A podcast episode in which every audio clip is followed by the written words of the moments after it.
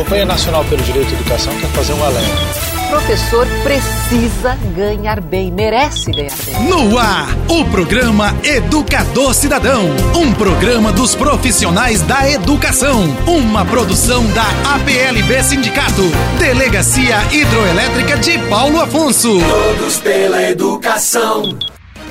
Bom dia aos ouvintes do programa da PLB Notícias. Neste sábado, dia 12 de junho de 2021, o programa é dedicado a todas as professoras que perdemos durante esta semana para o Covid-19. Nossos sentimentos a todas as famílias. Continuemos em casa. O coronavírus ainda não tem vacina para todos. Vamos manter o isolamento social, usar máscara, álcool gel, porque esses são os únicos elementos capazes de prevenir o coronavírus, além da vacina, é claro. A PLB Notícias, a educação em primeiro lugar. A PLB Sindicato, em diálogo com a Secretaria de Educação de Paulo Afonso, informando inclusive da ação que a PLB Executiva entrou na Justiça e saiu vitoriosa, que todos os trabalhadores da educação devem ser vacinados. Inclusive, em Paulo Afonso, iniciou com os trabalhadores a partir de 40 anos nesta segunda-feira. Pedro Alexandre, de 444 servidores da educação, foram vacinados 309. Parabéns à nossa dirigente Eliana, que dialogou com o governo, que soube entender a importância da vacina e aos trabalhadores de saúde pelo seu empenho. São mais de 80% vacinados com a primeira dose. Parabéns mais uma vez aos trabalhadores de Pedro Alexandre. Em Santa Brígida, foi ofertada para todos os trabalhadores da educação. Agora começa a vacinar a partir de 30 anos. Em Xorroxó, todos estão sendo vacinados na primeira etapa, a faixa etária de 55 a 59 anos. Queremos fazer um apelo a todos que nos ouvem, inclusive todos e todas trabalhadores e trabalhadores em educação, que toda vacina ela dá reação. Quem não lembra das vacinas de criança, que a profissional de saúde dizia: "Mãe, o bebê pode ter febre, ficar enjoadinha, dá um analgésico que passa". Quem não lembra disso? Não vamos deixar de tomar a vacina. A vacina é para diminuir os sintomas ou até evitar a morte não tem outra solução. A vacina é quem nos imuniza de vírus. Por isso que nós que fazemos parte da PLB Sindicato temos o dever de fazer esta reflexão com vocês, para que nos vacinemos e não entre nessa onda negacionista que nega a ciência e que inculca na cabeça das pessoas que não devem tomar vacina, que podem morrer. Isso é pura ilusão. Viva a ciência e fora Bolsonaro. A PLB informa. É difícil encontrar alguém que foi mais anti-Lula do que eu. Porque é só levantar vídeos do passado, onde eu tô xingando o Lula e a Dilma de tudo que se pode imaginar nessa terra. Eu fui criado é, dentro de uma família onde o antipetismo ele nasceu antes do antipetismo. Nem existia antipetismo, minha família já odiava o PT. Eu não sei exatamente porquê, não sei o que aconteceu, mas foi uma coisa muito que veio de berço para mim. E eu cresci com aquela raiva entranhada dentro de mim. Tipo, Lula é a personificação do satanás, sabe? Era uma coisa muito violenta dentro de mim. E era uma certeza, uma convicção plena de que o Lula e a Dilma eram verdadeiros conspiradores do mal. E é, como toda convicção não embasada, a gente leva muito tempo para conseguir destruir isso dentro da gente. Porque é a base do que significa o preconceito. E a gente destruir preconceitos dentro da gente é muito difícil. Por sorte, ou por, por acaso, eu sou uma pessoa que gosta muito de ler. E eu decidi me inteirar sobre esse que eu considerava bandido do Lula. Vou ver o que é essa palhaçada então. Só que isso foi muito recentemente. Tem vídeo meu xingando em 2016, eu acho, durante o golpe, Tem vídeo meu pró-golpe. Sabe? Comemorando o golpe e tudo mais. É, por conta do antipetismo. Eu comprei o discurso todo. Por quê? Porque era fácil comprar. Olha como é que era fácil, como é que era, era simples a gente encontrar o culpado para a situação estar uma bosta. Como estava, e é inegável dizer, né, estava de fato na, naquele período. A situação econômica, várias situações né, do Brasil estavam muito complicadas para todo mundo. É, então foi fácil para a gente encontrar um bode expiatório. E a gente comprou o discurso do antipetismo muito rapidamente. Qual é o grande problema né, dessas questões? É porque embora a gente lute o tempo inteiro contra teorias da conspiração, e a gente tem que continuar lutando contra teorias da conspiração, existem conspirações. Esse, esse, esse, é o problema, né? Porque a teoria da conspiração é a utilização dos fantasmas conspiratórios para criação de medos ilusórios e né, carregar as massas em determinadas narrativas. Então cria-se o pânico do comunismo, o globalismo, o Jorge Soros, que está querendo controlar o planeta, né? essa coisa lunática, olavista, de achar que tudo que não é extrema-direita doentia é comunismo. Mas existem conspirações, e a gente viu isso muito claramente acontecendo no Brasil. As conspirações que envolveram né, o, o, os candidatos que foram derrotados em 2014, junto com juristas, junto com grande imprensa, junto com empresários. A gente viu isso acontecer bem diante dos nossos olhos. E eu comprei o discurso e fui junto. Até a gente, de fato, repensar. E aí, quando a gente repensa, bate, um, bate uma bad.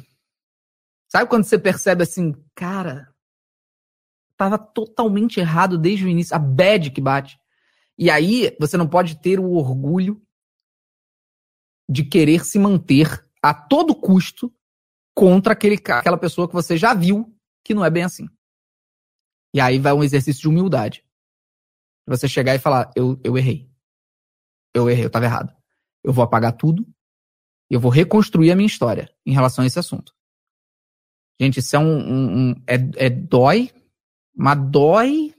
Dói no ego, dói na vaidade, dói na nossa inteligência, dói na concepção que a gente tem de sabedoria que a gente achava que tinha, Dói da gente ter que dizer eu fui burro, eu sou capaz de ser burro, eu sou capaz de ser uma topeira. Dói. Mas tem que doer, irmão. Porque você causou mais dor ainda. Então, Olha, é incrível, é... né, Conde? É que nem Pilates, né, Felipe? Se não doer, não tá certo, né? Olha, parabéns, querido Felipe. Esse grupo denunciou desde o começo os abusos cometidos pela Força Tarefa, que tinha muita credibilidade, porque usou parte da imprensa, inclusive, para se acreditar. O Augusto, desde sempre, Dora, o próprio Conde, Fabiano, Gabriela, Leme Streck, Juarez, Cacai, Mauro Menezes, enfim, uma família enorme de juristas denunciou desde o início os excessos da Força Tarefa e nós sempre denunciamos que o objetivo era político e notadamente eleitoral. Esse processo começou pelo fim o objetivo era tirar das últimas eleições presidenciais aquele que era franco favorito para vencê-las. E o ex-presidente Lula, né, a quem, na verdade, eu dou um abraço carinhoso, tenho a esperança de que ele esteja nos acompanhando aqui nas redes, é, saiu, enfim, da prisão, não dialogou com a dor de alguém que ficou 580 dias preso injusta e criminosamente e falou para o povo deixando um rastro luminoso de esperança, né? Isso não é pouca coisa. Ouvir o que você está falando é um privilégio enorme, né? Onde as redes todas estão reagindo muito. Obrigado e parabéns. E parabéns, porque isso é característica de um grande ser humano, tem que ter desprendimento e tem que ser grande para fazer essa autocrítica. Parabéns.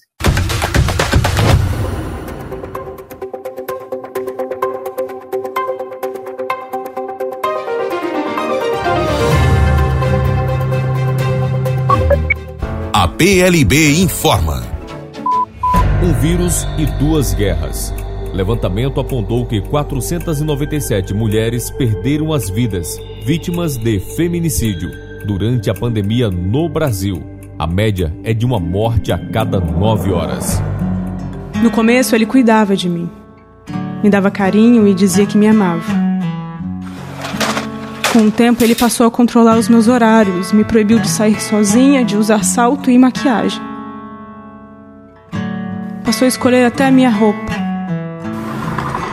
Eu não podia mais cortar o meu cabelo, Me afastou dos meus amigos e da minha família. Dizia que era pro meu bem. Ele me humilhava, me ofendia e ameaçava. Mas continuava dizendo que me amava. Todos os dias, a cada duas horas, uma mulher como eu é agredida por seu parceiro na Grande Vitória. Os sinais da violência nem sempre são percebidos. Assédio, controle, ofensas e ameaças também são formas de agressão.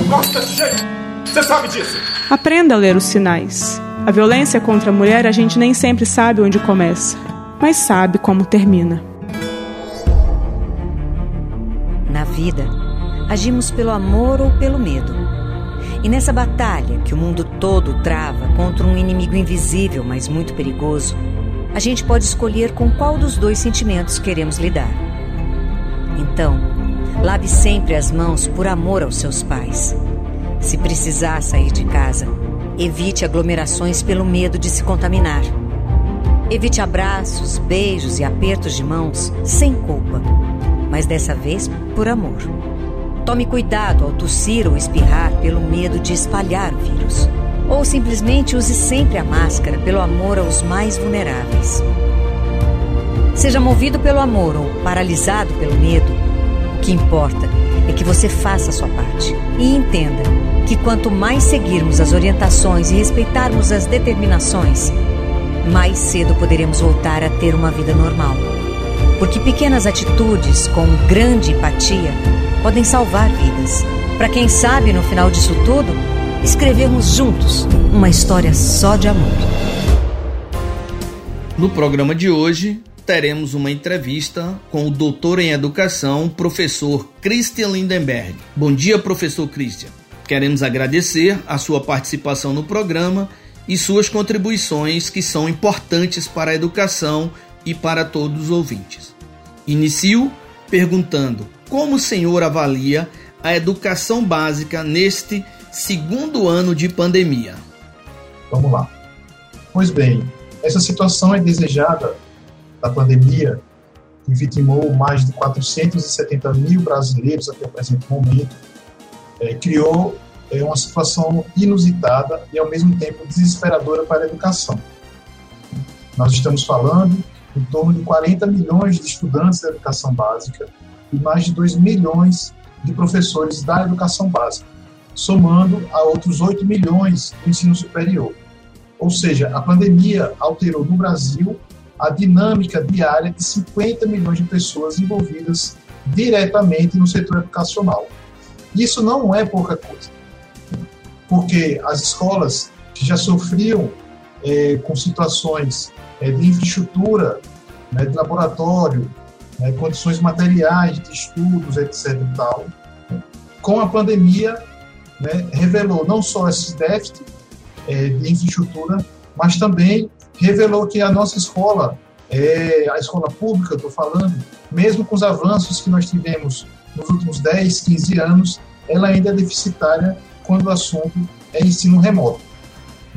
Então, nós tivemos alguns problemas né, nos estados, acesso à internet, acesso a equipamentos né, de informática, a qualificação dos professores, né, que, grosso modo, estão preparados ainda para dar aulas que eu estou chamando de analógicas, né, utilizando o livro didático, o GIS, né, e outras dinâmicas presenciais. Então, com o ensino remoto, é, que foi a solução, o paliativo encontrado pelas secretarias estaduais e municipais de educação, é, essa realidade foi é, alterada. Então, isso trouxe impactos, tem trazido impactos, e é justamente esses impactos que a gente precisa analisar com muita tranquilidade para podermos, assim que retornar com o ensino presencial, enfrentarmos os problemas causados por esse longo tempo de pandemia em nossa sociedade. Doutor professor Christian, como pesquisador da educação, qual a sua opinião a respeito da evasão escolar? A evasão escolar, colegas, é um problema que nos atinge desde então. Nós sabemos que esses índices têm diminuído né, de forma substancial nos últimos anos, principalmente no, no ensino fundamental, né, mas no caso do ensino médio, é, como ele ainda não foi universalizado em todos os estados, né, nós ainda temos estudantes que sequer estão nas escolas de ensino médio. Né. esse é um problema que precisa ser enfrentado é, de frente no caso do ensino médio. Isso também pode ser observado no ensino infantil e no caso da evasão escolar, que atinge as três esferas da educação básica, né, é, as prefeituras, os governos estaduais, em, em parceria com os conselhos tutelares, né, precisam, e os demais órgãos públicos, né, precisam ir atrás dos estudantes que evadiram as, as escolas né, durante esse período da pandemia, procurar entender por que é que eles saíram, né, porque isso me parece, colegas, que isso não se restringe apenas à questão educacional, da falta da escola, né, mas também isso ultrapassa os limites do muro, até porque nós vivemos uma crise econômica e muitas crianças e adolescentes precisaram entrar no mercado de trabalho para poder ajudar na renda familiar. Né? Então, essa situação precisa ser investigada o mais rápido possível e ir atrás desses estudantes que, infelizmente, precisaram evadir né, das escolas, sair das escolas é, durante esse período da pandemia, é, da qual nós já vivemos há mais de 14 meses. Professor, qual a sua opinião sobre o ensino híbrido? Primeiro, precisamos entender que o ensino híbrido né, é, é um paliativo, correto? Caso ele venha a ser implementado no Brasil.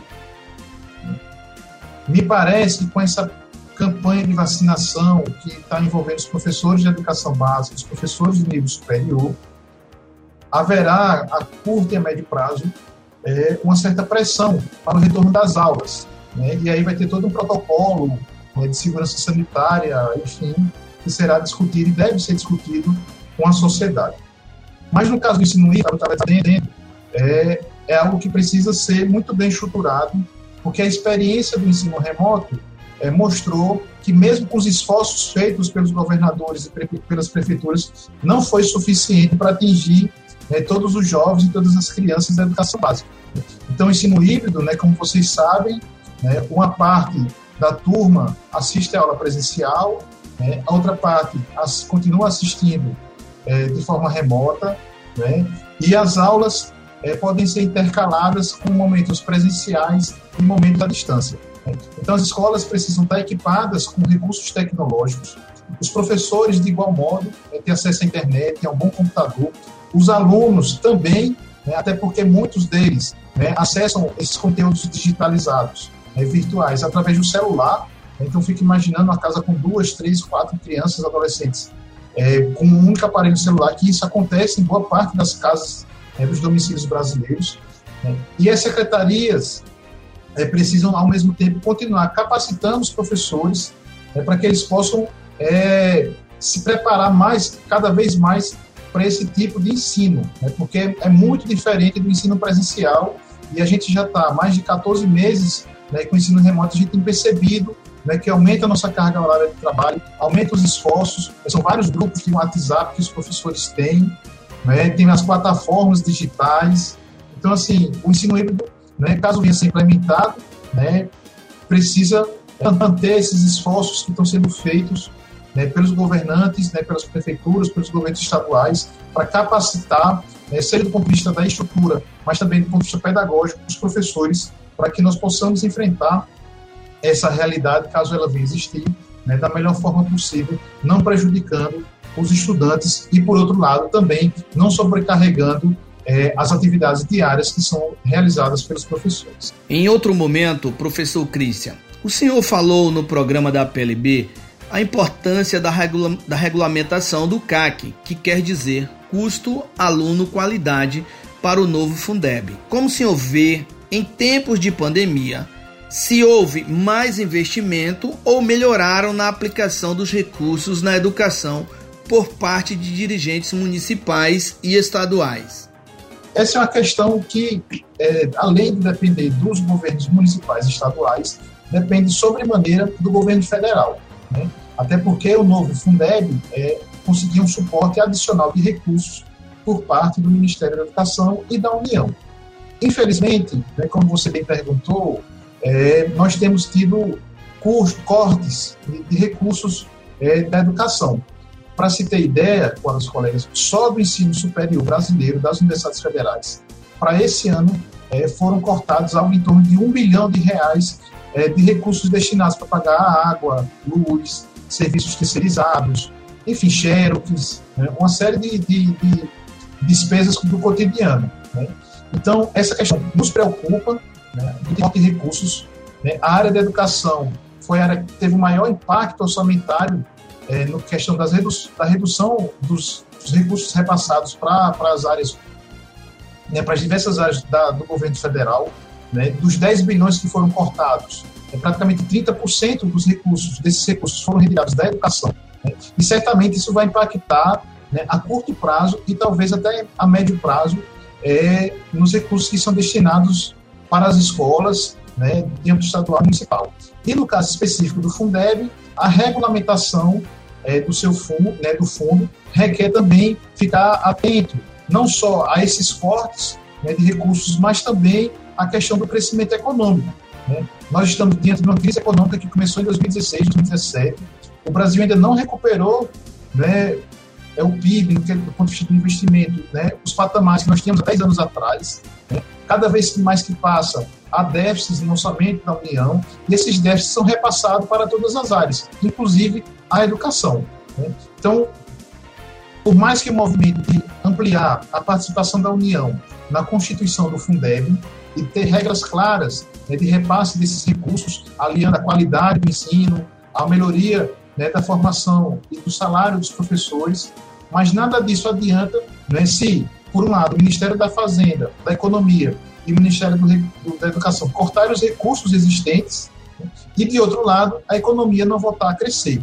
Né, porque aí sim nós poderemos né, ter um incremento maior e significativo de recursos repassados para a educação básica brasileira através do Fundeb. Hora certa. Ótima hora para cuidar da educação.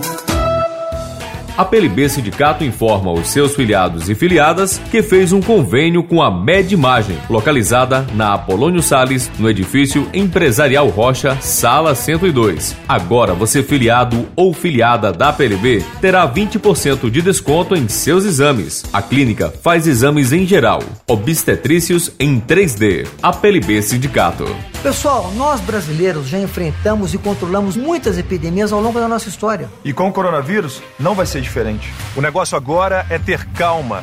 Fique informado para se prevenir da melhor forma possível. Se for tossir ou espirrar, nunca use as mãos para cobrir a boca e o nariz. O jeito certo é usar o braço.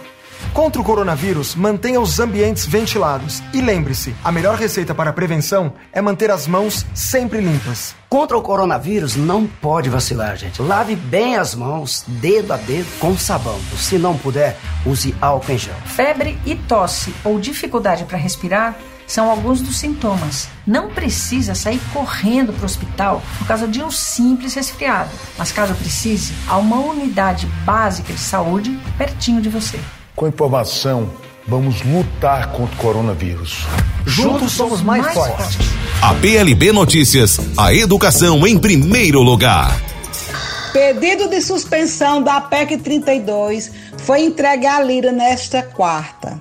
Com quase 130 mil assinaturas, entidades sindicais, lideranças populares, parlamentares e sociedade civil organizada se juntaram em um ato abaixo assinado, criado pela Frente Popular Mista do Serviço Público, entregando ao presidente da Câmara dos Deputados, Arthur Lira, nesta quarta, dia no dia 9, a partir das 9 horas, um ato contra a reforma administrativa vai reunir representantes de servidores de diversas categorias. O objetivo é pedir ao presidente da Câmara que suspenda a tramitação da PEC 32 barra 20, concedida como reforma administrativa durante o período em que durar a pandemia. O documento pede ainda que a proposta de reforma tributária seja colocada em pauta das discussões antes da reforma administrativa. É imperioso que seja determinada a atualização das normas de cobrança e arrecadação de tributos. Somente após um um aprimoramento do processo arrecadatório, será possível qualquer discussão da necessidade ou oportunidade de uma eventual reestruturação administrativa, pontua o abaixo assinado. Super salários. Em reunião com líderes partidários para tratar da instalação da comissão especial e vai analisar o método da PEC 32. Houve consenso para que o projeto de lei para regulamentar os supersalários do funcionalismo público seja votado em plenário antes da reforma administrativa. A reunião desta terça, dia 8, apontou nenhum, não apontou nenhum prazo para votação. Parlamentares avaliam que será uma discussão longa. O próprio Lira, em postagens recentes em suas redes sociais, assegurou que o debate será feito com atenção aos direitos dos atuais servidores. Ocorre que, como está no momento o texto da PEC 32, afeta sim os atuais servidores, além de possibilitar o fim da estabilidade, um dos pontos mais polêmicos em pauta, mais longe de ser o único. A PLB informa. Apenas 4,7% dos filhos de pais sem instrução terminam o ensino superior no Brasil. Quero informar para você saber o quantitativo que é cerca de 47 milhões. Você está ouvindo o programa PLB Notícias. Todos, todos, todos, todos, todos, todos, todos pela educação. A base de toda conquista é o professor. A fonte de sabedoria, um bom professor. No tijolo da olaria, no arranque do motor tudo que se cria tem um bom professor. Na nota de uma partitura, do projeto de arquitetura. Todo bom começo tem um bom professor. Tem um bom professor. E assim, meu amigo ouvinte, chegamos ao final de mais um programa. Somos gratos a você por ficar esse tempo aqui conosco. Momento esse em que nós trazemos para vocês muitas informações, né? muitas notícias. E somos sempre gratos. Não temos muito do que nos alegrar, pois temos vivido dias tristes, dias difíceis. Mas nós gostaríamos de encerrar o nosso programa com esta reflexão, em onde que Paulo Freire afirmava que não é possível refazer este país, democratizá-lo, humanizá-lo, torná-lo sério, com adolescentes brincando de matar gente, ofendendo a vida, destruindo o sonho, inviabilizando o amor. Se a educação sozinha não transformar a sociedade, sem ela, tão pouco a sociedade muda. Tchau, meus amigos ouvintes. Tchau, meu amigo Tauí, meu amigo Humberto. E até o próximo programa, se Deus quiser. Na vida, agimos pelo amor ou pelo medo. E nessa batalha que o mundo todo trava contra um inimigo invisível, mas muito perigoso, a gente pode escolher com qual dos dois sentimentos queremos lidar. Então, Lave sempre as mãos por amor aos seus pais. Se precisar sair de casa, evite aglomerações pelo medo de se contaminar. Evite abraços, beijos e apertos de mãos sem culpa, mas dessa vez por amor. Tome cuidado ao tossir ou espirrar pelo medo de espalhar o vírus. Ou simplesmente use sempre a máscara pelo amor aos mais vulneráveis.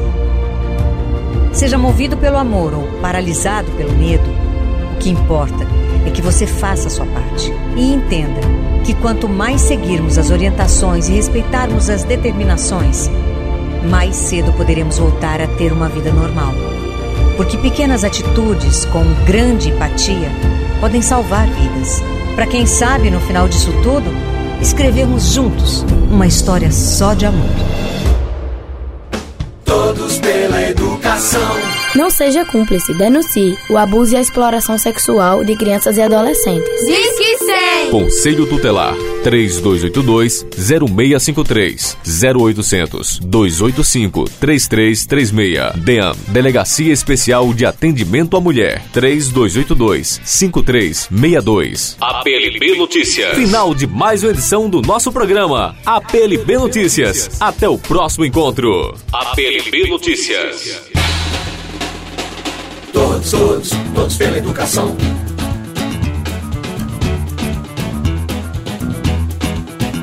Todos, todos pela educação.